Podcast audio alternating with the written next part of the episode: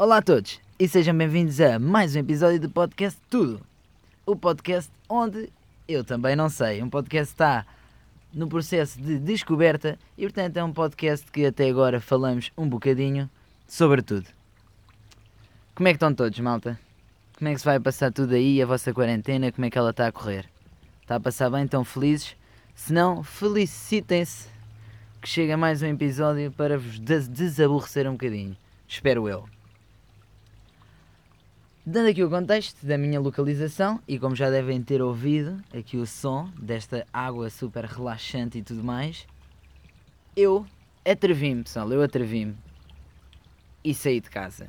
Mas estou mais ou menos a 70 metros da porta da minha casa, para quem não sabe, eu vivo aqui ao lado de um mato. E este mato tem aqui um super sítio, vou tentar descrever, que é pronto, tem aqui um riozinho, ou seja, onde eu estou, neste momento, se andasse a chover, estaria cheio de água, mas como não tem chovido muito, o que acontece é que isto fica tipo aquela pedra. Pronto, a pedra é mais ou menos esbranquiçada, cinzenta, esbranquiçada, mas como tem sempre aqui água por cima, é super lisinha, então faz lembrar. Ei, agora não não estou a conseguir arranjar aqui nada que eu. É que eu consigo totalmente ver a cena, mas pronto, ou seja, a pedra que fica bem lisinha porque a água está sempre a passar. E então há algumas pedras à vista, mas depois tem poças de água pelo meio e a pedra tem uns formatos bué loucos que faz bancos num sítio, escadas no outro. Bué fixe. Eu depois posso tentar tirar aqui uma foto gira e publicá-la. Ou então peçam-me e eu mando a foto para vocês verem. Pronto, e tem a aguinha a cair aqui e tudo mais. Decidi que tínhamos de trazer um bocadinho de natureza para o podcast. Porquê? Porque já estamos todos tanto tempo em casa que mais um podcast em casa ao menos pronto, trago um bocadinho da rua a todos vocês que estão a ouvir.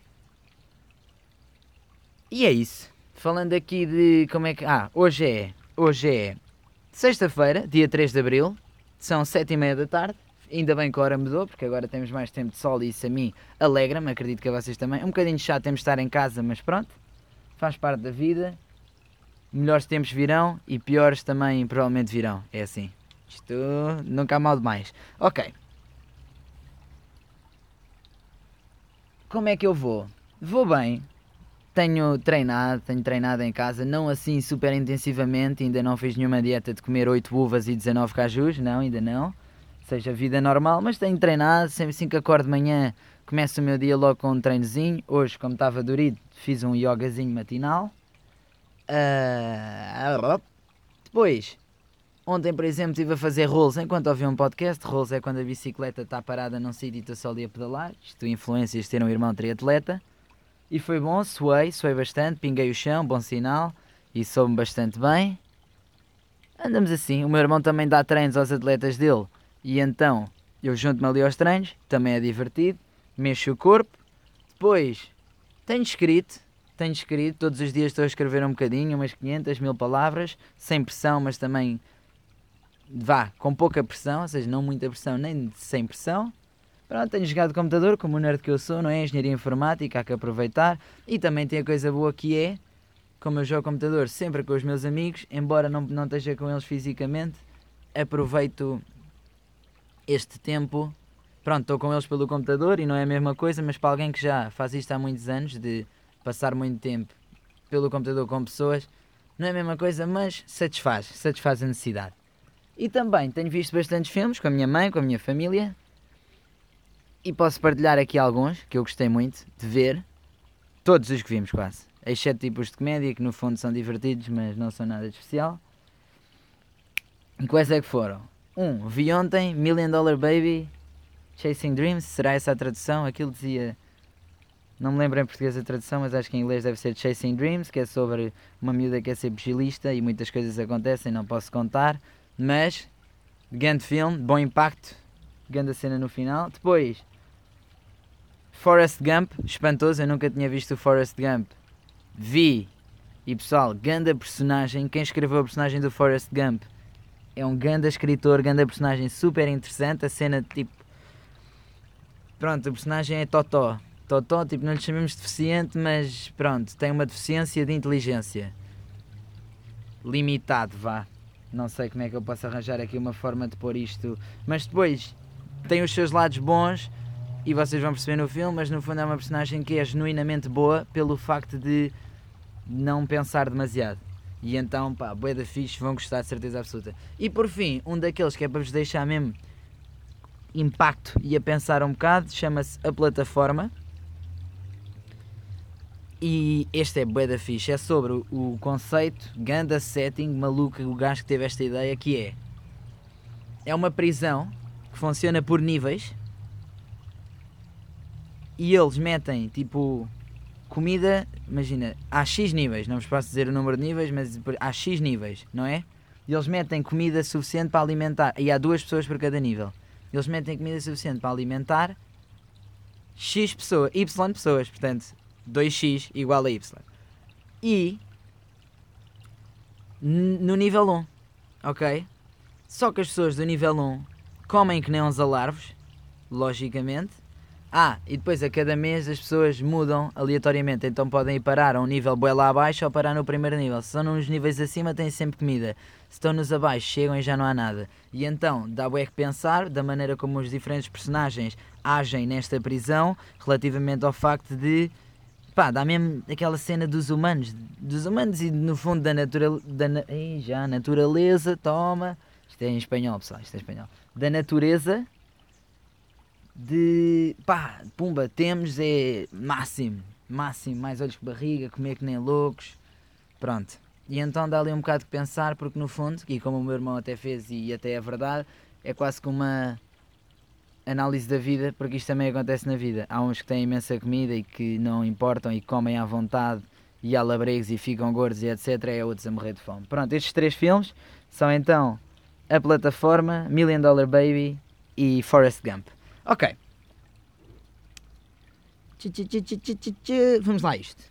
Começar aqui com esta cena, está feita a introdução e vamos chegar ao Story Time. Story Time, que hoje vou contar uma história que não é nem daqui nem é da América Latina. Eu hoje vou contar uma história da Índia. Exatamente, pessoal. Uma história da Índia. Como sabem, ou como não sabem, eu fui à Índia. Foi quando? Faz um ano? Será? Um ano e um bocadinho mais. Portanto, eu fui à Índia no fevereiro do ano passado. Mega viagem. Fui 45 dias, 50 dias, agora não sei muito bem. E fui com um amigo meu, o Fred super fixe. E agora vou-vos contar a história de como foi chegar à Índia. Ora bem, qual é que era o nosso plano?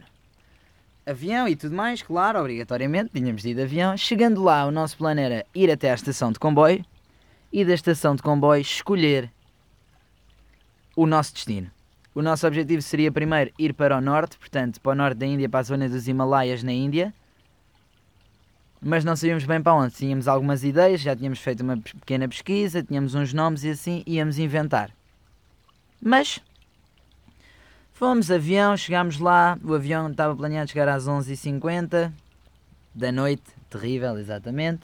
Entretanto, passar pela imigração e blá blá blá blá blá blá blá blá.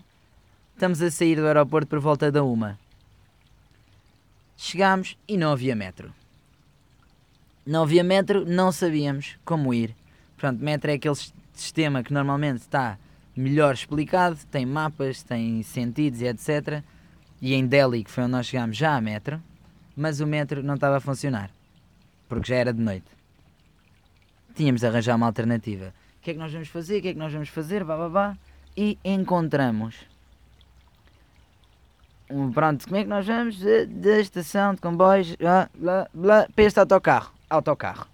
Entramos no autocarro e, e agora uma coisa excelente dos indianos, que os indianos são uma população que não tem medo de contacto, não tem medo de falarem uns com os outros na rua, falam bué, há tanta gente também que eles e vivem muito na rua e então e são muito curiosos, principalmente por nós, e agora isto vai ser muito racista, mas nós brancos, porque realmente o que nos destaca ali é que nós somos, pronto, caucasianos, nós caucasianos.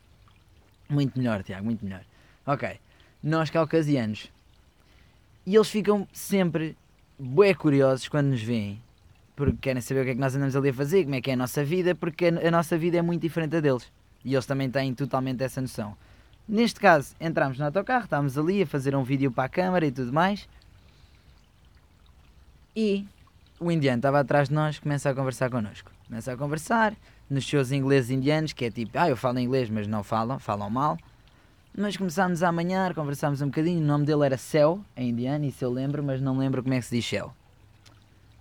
Conversa, conversa. E começámos a explicar qual é era o nosso plano. Tínhamos acabado de chegar, que íamos, queríamos ir a algures para o norte e não sei o quê, para a zona de Himachal Pradesh, que é uma região da Índia. E ele vira-se e diz: Olha, em vez de vocês irem agora para onde estão a pensar, vêm comigo, que eu vou até uma estação de, de autocarros e eu deixo-vos lá no vosso autocarro, depois daí apanham um autocarro não sei para onde e chegam lá. Pronto, e aqui começa a parte que eu quero salientar aqui das viagens, que é até agora, nesta viagem da Índia e viagem da, da América Latina, aconteceu das duas vezes quando eu cheguei ao aeroporto e não sabia para onde ir, em conversa com alguém, alguém me orientou, disse-me tudo mais o que é que eu tinha de fazer e não sei o quê, e eu cheguei a um sítio são e salvo. O mundo é bom. Pronto. Ficámos amigos, conversámos muito, autocarro, ele começou a abanar a cabeça, ok, os indianos fazem isto, não, como é que eu posso explicar isto sem vocês me verem? Que é tipo, eles abanam, nós quando abanamos a cabeça, tipo, estamos a conversar, nós abanamos a cabeça, tipo, a dizer que sim. Mas eles abanam a cabeça para o lado, mas não é dizer que não, é literalmente para o lado, tipo, tocar com a orelha no ombro direito, tocar com a orelha no ombro esquerdo, tocar com a orelha. Claro que não tocam realmente, eu não sei quando já estão mesmo malucos, mas fazem tipo. Como se aqueles bonecos de abanar a cabeça no carro, mas lateral. E é bem engraçado. E eu já sabia que eles iam fazer isso, porque tinha-me contado. E quando comecei a conversar com ele, começou a fazer isso. Eu. É mesmo verdade! Foi giro. Ok. Procedo, procedo. Chegámos aí. E. Ei? Bloqueio mental. Chegámos à estação de autocarros e aqui foi logo outro momento excelente de estarmos com ele. Porquê? Porque a Índia é um sítio confuso. Como sabem, aquilo que se diz que ir à Índia ou adoram ou odeiam, e os primeiros dias na Índia são totalmente dias de adaptação. E quando eu cheguei à Índia, quando nós chegámos aquilo na estação de autocarro, estamos a sair do autocarro, está toda a gente, mil gajos a falar connosco e a dizer-nos cenas e nós estamos cansados à noite, não percebemos nada. E eles, ah, não sei o quê, blá, blá, blá, tudo em cima de nós e ele tipo só a vir mais ou menos connosco, mas tipo, vai, vai, venham comigo e nós a tentar segui-lo. Não foi fácil e já estávamos tipo. Uh! Chegámos ao sítio dos autocarros e aqui começa outro ponto excelente da nossa viagem, que é qual? Na Índia há dois tipos de transporte. Há os transportes dos turistas e há os transportes dos indianos. E os transportes dos turistas, continuando a ser baratos, são mais caros enquanto que os transportes dos indianos são mega baratos e são a real experience, ok? É mesmo ir viver a sério a cena deles. E felizmente, como nós fomos com o indiano, imaginem só, enfiámos numa estação de autocarros que mais parecia um edifício em ruínas abandonado e ele lá nos orientou, não sei o quê, tem que ir para este autocarro, este gajo aqui é que é o pica, depois também nós não percebíamos nada disto, picas, que pronto. Este gajo aqui é que é o pica, falam com ele, ele só vos pode cobrar até 250 repias e vão, bababá. Tudo a gritar lá na estação, toda a gente queria que os caucasianos fossem no autocarro deles, fossem eles para onde fossem, não lhes ralava, mas a gente lá se orientou, não sei o quê, ok, conversa, conversa, este autocarro, certeza absoluta, é, entra. Entramos no autocarro e pronto, vou dizer aqui alguns reparos das coisas engraçadas deste, deste autocarro. Um, os indianos, e acabei eu por depois, acabamos por descobrir, são super ok com o toque. Que é coisa que para nós é um bocadinho tocar nas outras pessoas, estamos demasiado apertados num sítio é incomodativo, para eles é tipo, não passa nada. Ou seja, nos autocarros, um banco que é para duas pessoas, vão quatro. Um banco que é para uma pessoa, vão duas. Ou seja, imaginem no comboio ali na linha, estão a ver aquele comboio, aquele banco ao pé da porta que é só para uma pessoa, e se fosse na Índia, aí iam sempre dois, mas desconhecidos. Estão a ver? Imagina, tu vais ali com um desconhecido. Se por, por alguma razão tu ficas mais confortável por passar o teu braço por cima dos ombros do desconhecido, tu passas. Não há mal. Pronto, e ninguém se, ninguém se chateia. Isso é lindo, adorei. Mas nessa altura ainda não sabíamos. E então, repara logo numa coisa que é: um está a entrar no autocarro, vira-se assim de repente e estava com uma mochila, manda uma mochilada na cara do outro e o outro abanana-se todo e nem diz nada. E eu, ah, incrível. Depois foi a primeira viagem de autocarro louco. Ou seja, porque nós como vinhamos no autocarro do aeroporto, até o carro do aeroporto até se porta bem. Mas depois foi a primeira viagem de autocarro, assim, indiano,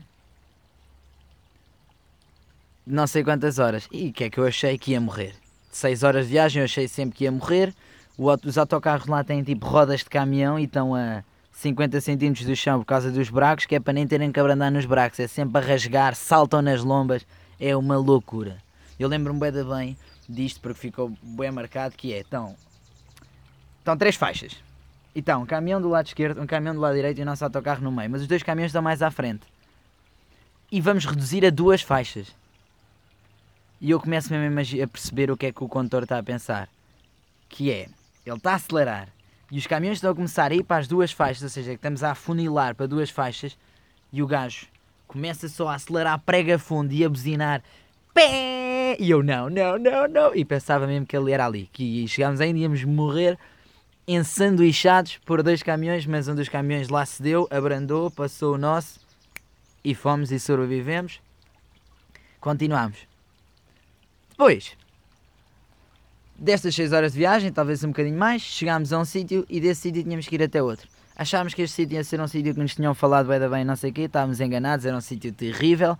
E depois, outro ponto terrível é que nestes países que são muito confusos, seja na América Latina, seja segundo e terceiro mundo, e acho que até no primeiro mundo no fundo, mas nestes principalmente, é de evitar a 100% trans, uh, estações, estações tipo centrais, ou seja, estação de autocarro, estação de comboios, porque lá é onde está a máxima confusão, é onde mais, há mais pessoal a tentar enganar-te, etc. Por isso, é, na Índia está toda a gente, não pode estar sequer sentado, estás lá sentado, estão só a ir ter contigo a perguntar, a vender-te coisas e a, é um bocado chato. E então ali a nossa experiência estava a ser tipo, estávamos cansados, entretanto já era de manhã, nós não tínhamos dormido, só um bocadinho no autocarro que vai ali aos saltos todo de coisa, nem consegues. Então estávamos ali já a olhar para tudo torto e etc. Não estava a ser fácil, comemos uma comidinha boa assim, mas lá nos orientámos.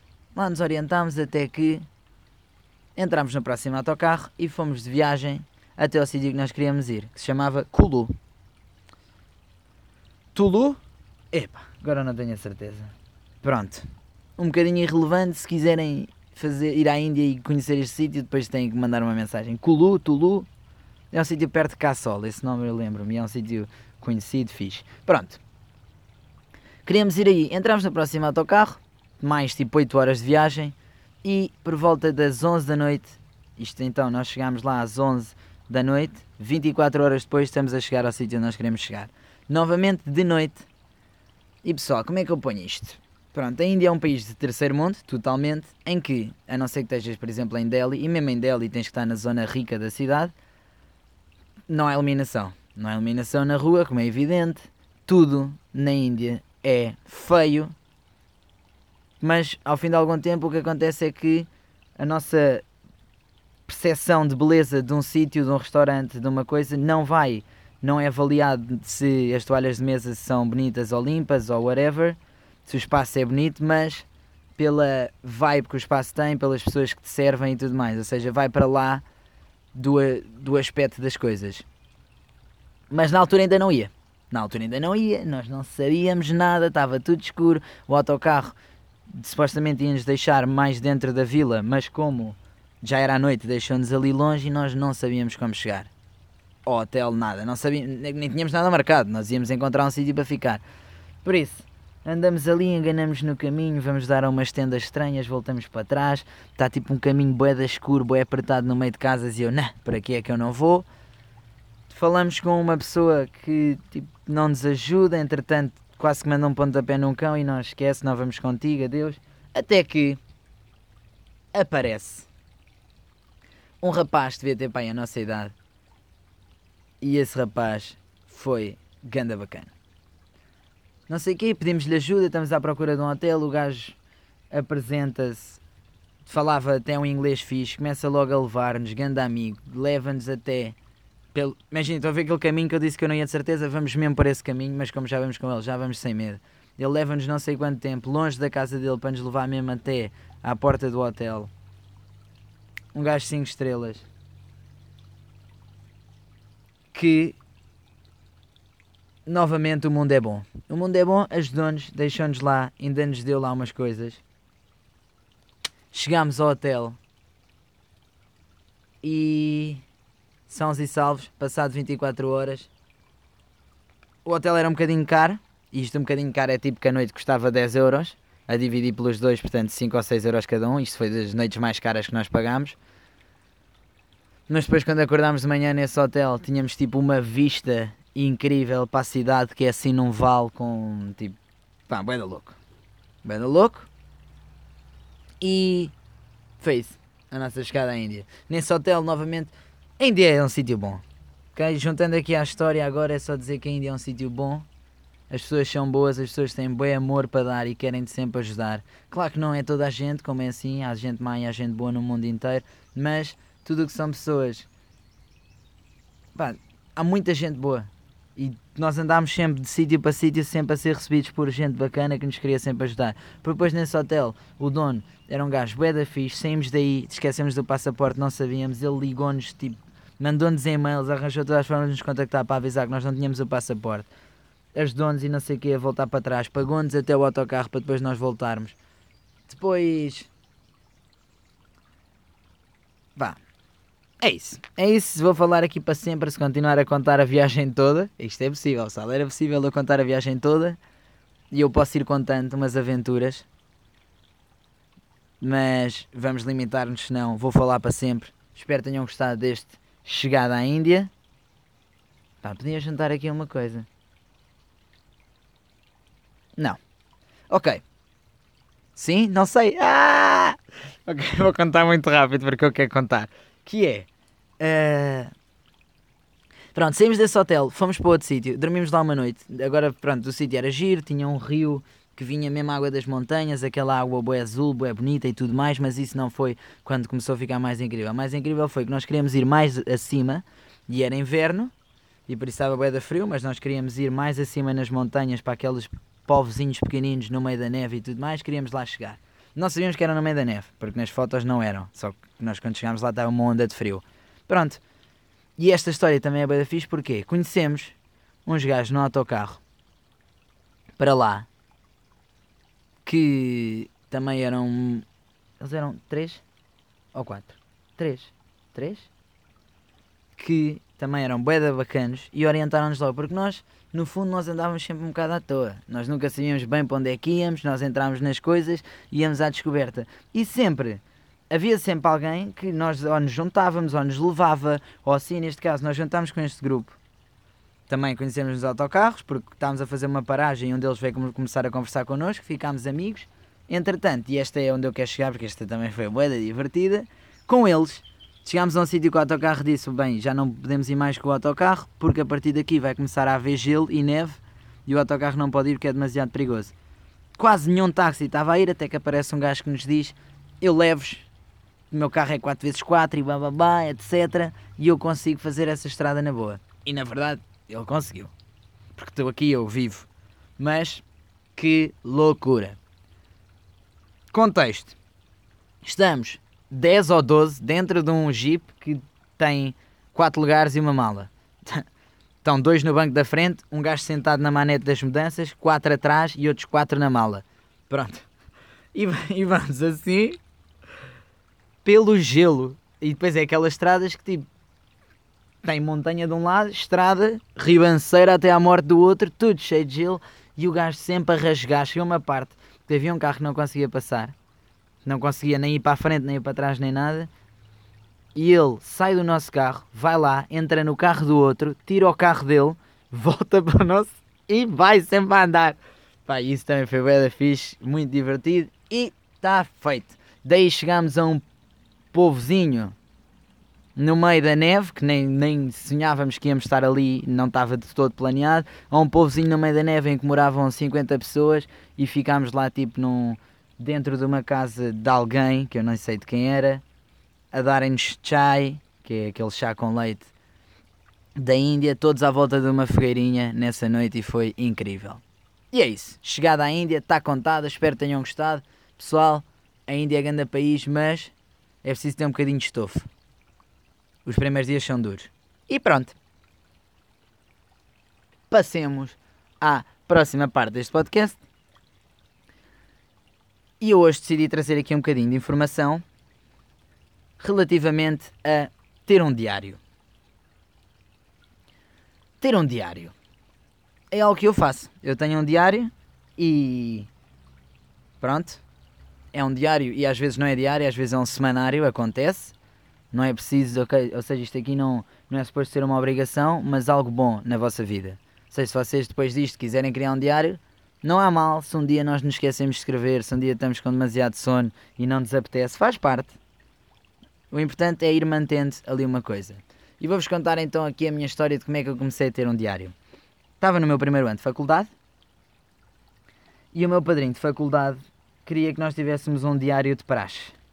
Ou seja, um diário em que nós escrevíamos o nosso dia de praxe para depois, um dia, quando nós fôssemos ser nós a praxar, soubéssemos o que é que tinham feito connosco, que mensagens é que nos tinham passado, que ensinamentos é que nos tinham dado, para depois nós podemos basear-nos nisso para criar a nossa praxe. Claro que eu, sendo como sou, dizem ah, tens de fazer um diário de não sei o que da praxe, eu está-se bem. Comecei a escrever os meus dias todos. Tivesse praxe, não tivesse praxe, e escrevia mais do que a praxe. Escrevia hoje eu fiz não sei o quê, e blá blá blá, e o, e o diário começou a desenvolver-se. Uma coisa começou assim simples, tipo meia página a 5, eventualmente começou-se a tornar um sítio onde eu desabafava quando estava mais triste e acabava a escrever 4 ou 5 páginas de pensamentos começou-se a tornar o meu livrinho que estava sempre comigo para eu despejar qualquer coisa. Às vezes só lembro, tenho momentos de quando eu estava, por exemplo, a passar tardes em jardins com amigos, todos felizes, todos malucos, e lá, tipo, a contar o momento o que estava a acontecer e todos a chorar, a rir, e tenho esses momentos para sempre guardados. E é isso que eu quero aqui passar do diário. E porquê é que eu gosto tanto de ter um diário? Porque eu comecei a escrever o diário em 2016 no final de 2016 e eu agora posso voltar atrás no tempo e ler memórias, não só memórias de 2016, mas também o pensamento do Tiago de 2016, porque era um Tiago completa, não completamente diferente, mas diferente do Tiago que é hoje. E é fixe voltar a momentos, quando estamos tristes, podemos voltar a momentos felizes e perceber tipo, que no fundo se calhar não vale a pena estarmos tristes e podemos voltar a momentos tristes e ver e pensar como agora estamos felizes e é tão bom. E acho que é bom, faz-nos refletir aquela ideia de que temos a fruta e fazer o sumo. Isto acontece sempre, todos os dias da nossa vida. Nós estamos sempre a recolher fruta do que vamos vivendo, mas muitas vezes não nos damos ao tempo de fazer o sumo. Temos só a fruta e sai um bocadinho de sumo, mas não nos damos ao tempo. Eu acho que o diário é uma ótima ferramenta de fazer este sumo, porque faz-nos pensar sobre o nosso dia mas nem sempre sobre o nosso dia, sobre os pensamentos que nós vamos a ter nos últimos tempos, sobre o que é que nós vamos a passar, sobre o que é que nós vamos enfrentar, essas coisas todas. E quanto mais faz um diário, mais vamos entender a nossa forma. Isto não há uma forma certa ou errada de fazer um diário. Há muitas pessoas que têm tipo que seguem formas de fazer diários e blá blá blá. Para mim é livre. Acontece, faço como eu faço. Entretanto, acabei por, com o tempo, adicionar algumas coisas que li aqui e li acolhi mas no geral é uma coisa minha e o que importa é que para mim faça sentido o que eu escrevo ali e eu gosto de bué ter um diário e, gostar, e queria partilhar isso. Também queria partilhar uma coisa que é neste diário e uma coisa que me ajuda muito, eu sinto, a ser uma pessoa melhor e que me tem ajudado ao longo da minha vida, que são as 5 perguntas. E todos os dias eu faço essas 5 perguntas a mim próprio. Que são: a primeira pergunta, o que é que funciona hoje? eu faço em inglês, isto aqui é um bocadinho clichê, clichê não é nada clichê, é um bocadinho, vou, vou, vou abrir-me com vocês e contar-vos que é, eu quando às vezes estou numa de escrever como se fosse para ser menos julgado sobre o que eu estou a escrever, eu escrevo em inglês. Faz sentido? Não, porque sou eu que leio o meu diário, mas é como se eu fosse menos auto-julgador, português terrível, mas vocês entendem, ou seja, self-judging do que eu estou a escrever se eu escrever em inglês. É como se eu metesse os pensamentos lá fora e não pensasse tanto sobre isso. E então, nestes momentos, geralmente eu escrevo em inglês e então a primeira pergunta é um, what worked today? O que é que funcionou hoje? E então eu escrevo, por exemplo, hoje funcionou Agora, antes de fazer o podcast, eu tive de fazer o workout com o meu irmão, que ele teve a dar aos alunos dele e eu tive a fazer com ele. Foi bom, deixou-me bem disposto e movi-me um bocadinho mais. Por exemplo, o que é que também funcionou hoje, que eu vou escrever hoje? Vim escrever o podcast aqui, este riozinho bacana, porque estou-me a sentir super bem aqui e acho que vai ficar um ótimo background noise. Depois, dois, o que é que não funcionou hoje? Também há coisas que não funcionam. Mas atenção, às vezes há dias em que a gente é perfeito, pá. É mesmo assim. E esta frase é terrível. A gente é perfeitos mas há dias que é assim e nem sempre é preciso estar ali a matutar para encontrar o que é que não funcionou hoje. Mas em outros dias é muito fácil. O que é que não funcionou hoje para mim? Eu tinha o despertador para o meio-dia, tá, é assim, pessoal, estou a acordar tarde, peço desculpa, mas deixei-me dormir, despertador tocou e eu, adeus despertador, e acordei às duas da tarde, nem sabia onde é que eu estava. Ou seja, isso não funcionou porque podia ter aproveitado um bocadinho melhor o meu dia.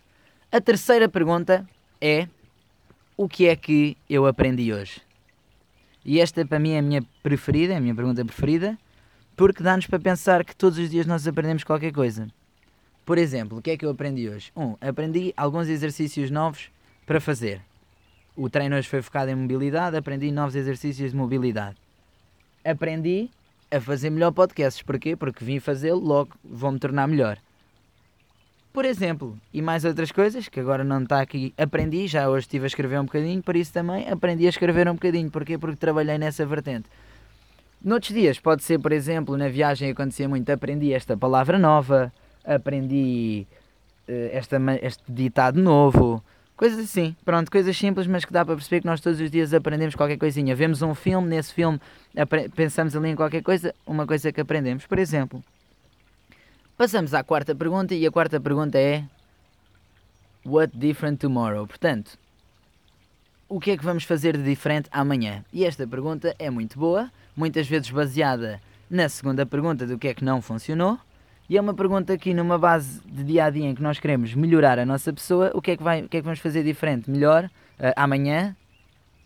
O que é que vamos fazer diferente amanhã? É uma boa pergunta para fazermos a nós próprios. Para mim será amanhã vou acordar mais cedo por vezes pode ser eh, pá, um dia que não aproveitamos nada bem o nosso tempo porque nos sentamos no sofá e ficamos lá 3 horas. Vou aproveitar melhor o meu tempo, ou amanhã vou trabalhar naquilo que eu ando a querer trabalhar, ou amanhã vou sorrir mais porque hoje estive triste. Por exemplo, muitas coisas. Por fim, e uma muito importante, e a última, que é pelo que é que eu estou grato hoje. Isto é uma pergunta muito boa porque a gratidão é algo que, se nós pensarmos realmente sobre isto, nos vai sempre pôr, ver as coisas de outra perspectiva e perceber como nós temos tanta coisa boa na nossa vida quando às vezes estamos um bocadinho mais em baixo, que é normal estar em baixo. E então eu, por exemplo, muitas vezes eu estou grato porque hoje estou grato por ter gravado o podcast e por sentir que correu bem. Eu estou grato porque o almoço foi bem bom, gostei bué e agora tenho a possibilidade, sempre que eu quero, vou ao armário e como comida variada, o que eu quiser. Estou grato porque estou com a minha família e estamos aqui todos juntos em casa, felizes, amigos. É chato, não podemos sair sim, mas estou grato porque posso estar com eles e antes não podia. Estou grato porque, embora tenha saudade de estar na América Latina, estive lá e foi uma experiência incrível. Por exemplo, estou grato por muitas coisas e no fim eu acabo sempre com em inglês I am grateful to be alive. Isso. Pronto, todos os dias eu escrevo porque nada do que nós fazemos, nem estar tristes, nem estar felizes, nem escrever o diário, nem fazer um podcast, nem seja o que for, podia acontecer se não estivéssemos vivos. E então todos os dias eu estou grato por estar vivo mais um dia e poder aproveitar esta coisa de estar vivo, que é a melhor coisa de sempre. And that's it. That's it. Terminamos aqui a parte do meu diário. E estamos em bom, bom, bom, bom, bom, 35 minutos de podcast. 35 minutos de podcast. Tiago Falador. Ah, entretanto, lembrei-me aqui agora. Espero que tenham gostado do último podcast. Foi uma experiência diferente. Por favor, deem a vossa opinião. Quando eu fizer agora um próximo, assim de entrevista, vão tentar que ele seja um bocadinho mais curto para não ser assim, tipo, tanto um compromisso tão grande de ouvir, mas Yeah, espero que tenham gostado e espero que tenham curtido a cena de estar em duas partes e não só num podcast muito longo. Agora, tenho aqui uma pergunta para responder. E a pergunta vem de um amigo do Miguel. E o amigo do Miguel pergunta: Em relação à viagem da, da, da América Latina, se, pudesses, se pudesses ter ido com alguém que tivesse o mesmo espírito e objetivo que tu, preferias ter ido sozinho ou com a pessoa? Achas que de alguma forma ia prejudicar a experiência? Uma excelente pergunta. Uma excelente pergunta, sem dúvida. E bem, pelo primeiro ponto, se eu preferia ter ido sozinho ou com uma pessoa, isto é uma coisa delicada, ok? Nesta viagem eu tinha como objetivo ir sozinho. Eu nem sequer ponderei no fundo nem desafiei ninguém para ir comigo, porque eu queria mesmo ir sozinho. Isto toca aqui na parte de prejudicar a experiência, mas já vou lá. Queria mesmo ir sozinho, precisamente porque vou já lá. Não vou, não vou já lá, tipo daqui a um bocado, vou mesmo agora. que é prejudicar, não, porque não ia prejudicar, não é? Não faz sentido que prejudique, mas ia ser uma experiência totalmente diferente, claro que sim. Porque a partir do momento que nós estamos a viajar com outra pessoa, há aqui uma data de fatores que são alterados. E o principal é que se nós estamos a viajar com outra pessoa, nós não temos, nós podemos conhecer muitas, muita outra gente, mas nós não temos necessidade, por assim dizer, de conhecer outras pessoas. Porque temos sempre alguém para socializar. Mesmo que nos fartemos um bocado delas. Vai acontecer, claro, mas isso também é viajar sozinho, também se fartam de vocês próprios. Uh, Enquanto que, quando vocês estão sozinhos, é uma necessidade nossa do ser humano de socializar e o facto de estarmos sozinhos vai-nos, de certa forma, obrigar a pôr-nos lá fora. Depois tem outras coisas que é, quando somos duas pessoas, às vezes uma pessoa pode estar um bocadinho mais. Pronto, não está com tanta confiança, esse dia está mais em baixo e o outro é que vai à frente, é que assume tudo mais. Quando estamos sozinhos, não há dia em que haja outra pessoa para assumir por nós, porque todos os dias somos só nós. Ou seja, a experiência é diferente. Sinto que se calhar viajar sozinho é mais exigente, nós depois viajar com outra pessoa também tem todas as suas coisas boas, que é temos sempre um amigo. E ter sempre um amigo é bué fixe porque é assim, nós somos seres humanos, nós somos um, seres sociais e isto é, somos feitos para estar com pessoas. E então estar a viver experiências com outra pessoa acaba por ser mais divertido. No fundo, quando nós estamos a viajar sozinhos, temos essas experiências com pessoas que vamos conhecendo ao longo da viagem. E ter sempre ali aquele alguém que já nos conhece bem e tudo mais, também é bué de louco. São experiências diferentes, não diria que uma é pior do que a outra. Ideal seria podermos ter a possibilidade de experimentar ambas. Para esta viagem eu faria ter ido.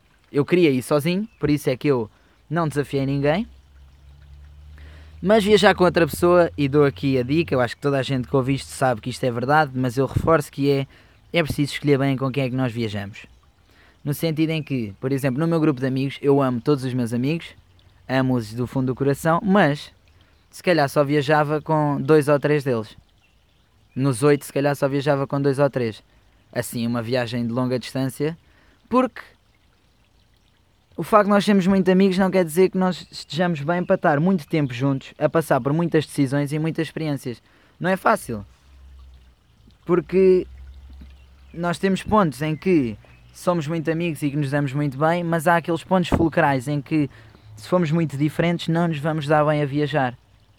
Por exemplo, eu sinto que sou uma pessoa que é mais aventureira, que gosta mais de viver os dias sempre a estar mais cansado e tudo mais, e tenho um amigo que é demasiado relaxado. Se calhar não íamos funcionar juntos.